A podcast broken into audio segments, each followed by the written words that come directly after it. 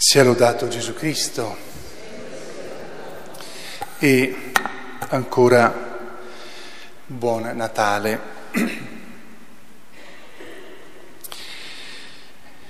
Ieri sera alla messa della veglia accennavo che oggi avrei parlato anche del fatto che ci stanno rubando il Natale. Forse dovremmo dire che ce lo stiamo facendo rubare, anche perché un ladro ruba se il eh, padrone è distratto o non è così forte da impedire il furto. E il Natale sta diventando una festa, quando va bene, soltanto della, della famiglia che si riunisce, più normalmente è un eh, momento di vacanza che fa da intermezzo al, al tempo del lavoro, niente più, vacanza di vario genere, spesso anche squallide.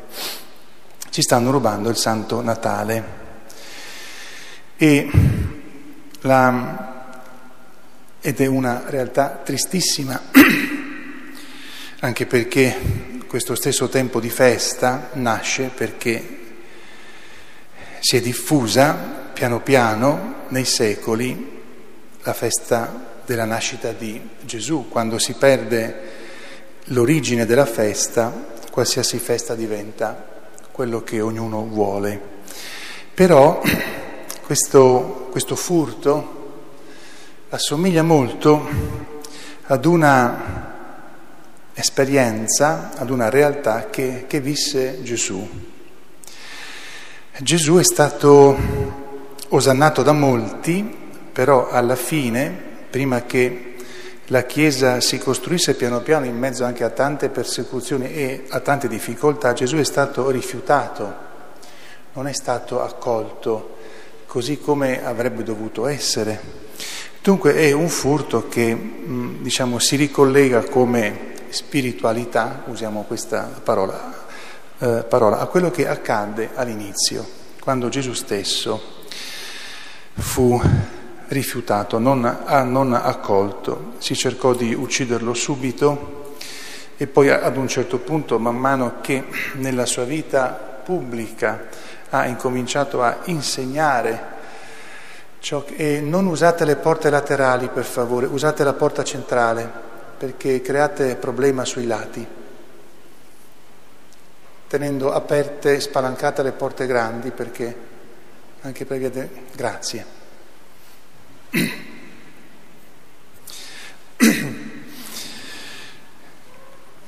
Di fatto, mentre quando Gesù ha annunciato quello che doveva annunciare, mostrandolo nella sua vita, il seguito profondo è stato di, di poche persone.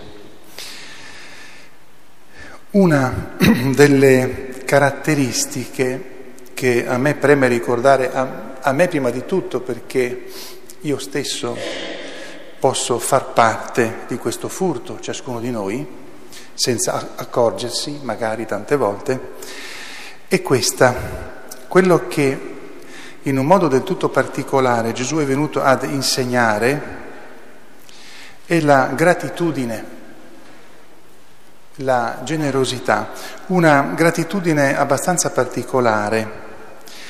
Niente di quello che è buono ce lo costruiamo noi semplicemente perché siamo bravi, è un regalo, è un dono. E tutto quello che io posso ridonare a Dio e agli altri, quando è un vero dono, non qualcosa che do per avere in contraccambio qualcosa d'altro, io so donare quello che mi è stato donato. Questa gratitudine e generosità sono uno dei segreti di una vita umana che sia veramente umana, piena, e uno dei punti fondamentali che ci ha insegnato Gesù. Con, con se stesso Gesù è un dono, ed è al tempo stesso quello che noi, l'unico dono vero che noi possiamo rifare al Padre, a Dio. Noi siamo un dono, tutto quello che riceviamo e che siamo chiamati ad amministrare con sapienza, con prudenza, di per sé parte da un dono. Quando ce ne vogliamo accaparrare, quando vogliamo tenerlo stretto tra le mani come se fosse una cosa nostra, in quel momento, senza accorgerci, lo roviniamo. Il presepio, la spiritualità del presepio di Gesù che nasce, questo tra le tante altre cose che ci mostra, ci mostra questo, la gratitudine, la gratuità e la generosità di Dio verso di noi. Una generosità e una gratuità inimmaginabile. Ieri sera parlavamo per esempio degli angeli che entrano in questa realtà di gratitudine, ma al tempo stesso è quello che ci viene messo tra le mani per restituirlo e per trovare il senso della nostra vita. Davanti al presepio, normalmente tutti ci commuoviamo, se uno davanti ad un presepio non si commuovesse almeno un po', vorrebbe dire che è ammalato profondamente spiritualmente. Chi non si commuove davanti ad una scena che riproduce la nascita, i primi momenti di vita di un bambino appena nato, se non si commuove, come ripeto, bisogna essere molto preoccupati della sua vita spirituale, direi anche della sua vita psichica. Comunque davanti al presepio noi ci rendiamo conto di una totale gratuità, gratitudine e generosità. E quello che commuove spesso anche con i, i canti che noi facciamo nel Santo Natale è che le persone più semplici, i pastori, sono presenti con dei loro doni, quello che loro hanno e quello che loro avevano era quello che amministravano della, della vita dei campi, della vita della pastorizia. Quando contempliamo i magi, i magi danno quello che loro hanno, sono ricchezze grandi per, per quel tempo, anche per oggi, quello che loro sanno amministrare gratitudine, generosità, spesso generosità spontanea e dono. Se davanti al mistero di Gesù che nasce noi non abbiamo, io per primo, non ho un senso di gratitudine, di gratuità e di generosità, sarebbe segno che mi stanno rubando il Santo Natale, cioè che io me lo sto facendo rubare, vuol dire che sto perdendo il senso del Santo Natale, perché Gesù è venuto.